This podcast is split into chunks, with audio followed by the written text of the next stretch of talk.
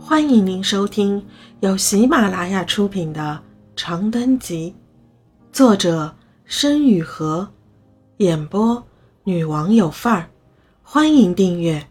辗转三，橙黄色茶汤，无声样档。瓷盏在木质茶盘上刻出一声轻响。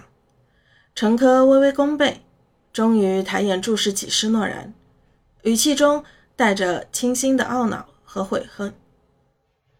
我这个人打小就比较没心没肺，过一天算一天，不懂得怎么对别人好。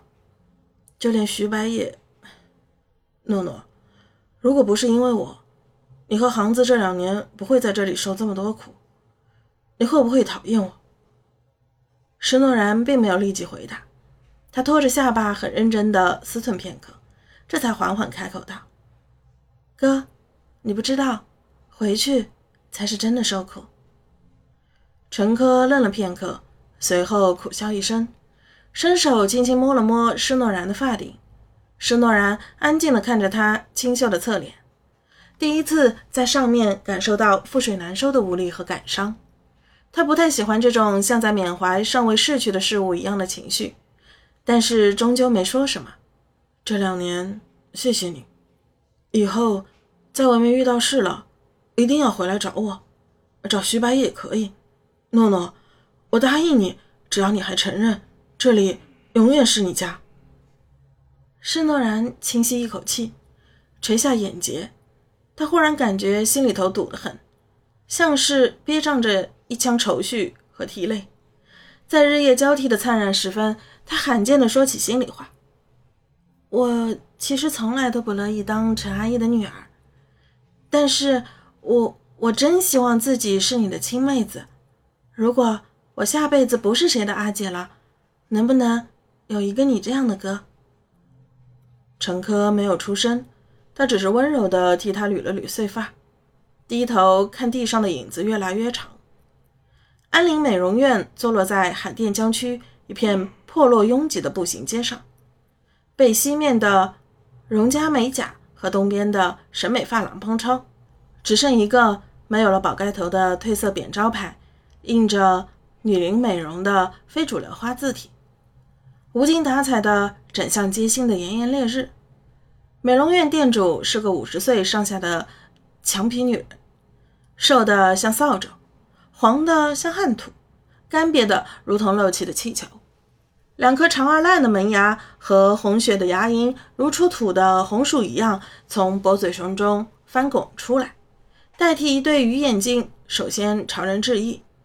这天，他正躺在办公室内的小沙发上，捧着手机打麻将。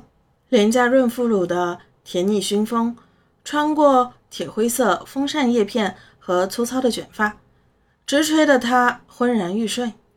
忽然，远处吱呀几声。轮子和脚步滚过铁皮门槛的刺耳声音顺着走廊飘进屋里，他皱着眉头轻嗤一声，只当又是那些个浑身臭汗、买不起会员卡的穷酸客人，翻了个身，准备养精蓄锐，小眯一会儿，下一轮定要坐庄。没等他的肉眼皮如愿合拢，又一阵匆忙的脚步声哒哒哒的从走廊尽头渐近渐响。接着是连续数声尖利的铃姐和响亮的敲门声。李林实在无法继续坐视不管，只好压下心头闷气，咬牙切齿地把自己从沙发柔软的凹坑里拔出来。谁？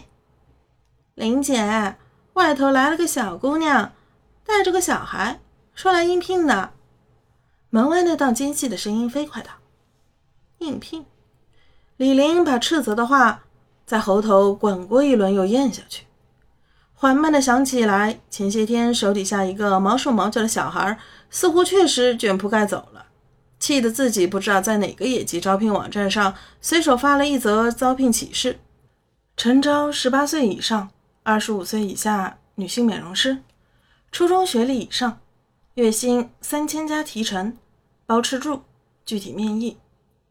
居然真的有人顺着这两行字摸过来。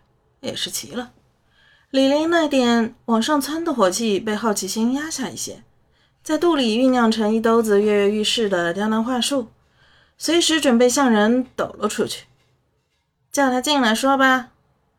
施诺然左手牵着行李，右手牵着诗航，在狭窄的步行街上一家美容店的门口停下了脚步。为避免乘客坚持开车相送，并发现自己并不是去什么正经用人单位，他提前一天撒了个小谎，趁他出门和同学吃饭空档，提着大包小包和诗航一起从小区后门溜了。时值三伏，在北京工作日的地铁和公交上辗转几遭后，再精致靓丽的人也会显出狼狈疲惫。此时，施诺然身上裹着一层又黏又热的酸汗。累得喘个不停，尽管穿着那条最漂亮的白裙子，也不显得好看。就是这儿吗？诗航气若游丝道。施诺然知道他害怕，腾出手摸了摸他的后脑勺，应该是。他眯起眼仰视那块被太阳晒成一缕缕的粉色布面招牌，心里不免也有些打鼓。一晌，要是进去了，记得乖点。我不吭气，你就一句都别说，交给姐。诗航好歹也算步入了青春期，虽然平时总在一些莫名其妙的地方和施诺然对着干，但真到了这种孤立无援的境地，还是会勉强乖乖听话。他小幅度的点了点头，脸色有些苍白。姐，我难受。施诺然一怔，哪难受？中暑了？不知道。诗航捂着胸口，摇摇头，神情有些迷茫。我，我胸口闷得慌，好像有人拿石头挤我肋巴骨。施诺然刚欲再问他情况如何，就被前面一阵清脆转动转移了注意力。只见狭窄的玻璃门被由内而外拉开，一个身穿紫红色制服的瘦小女子从门后探出脑袋。是来做美容的吗？听众朋友，本集已播讲完毕，请订阅专辑，下集精彩继续。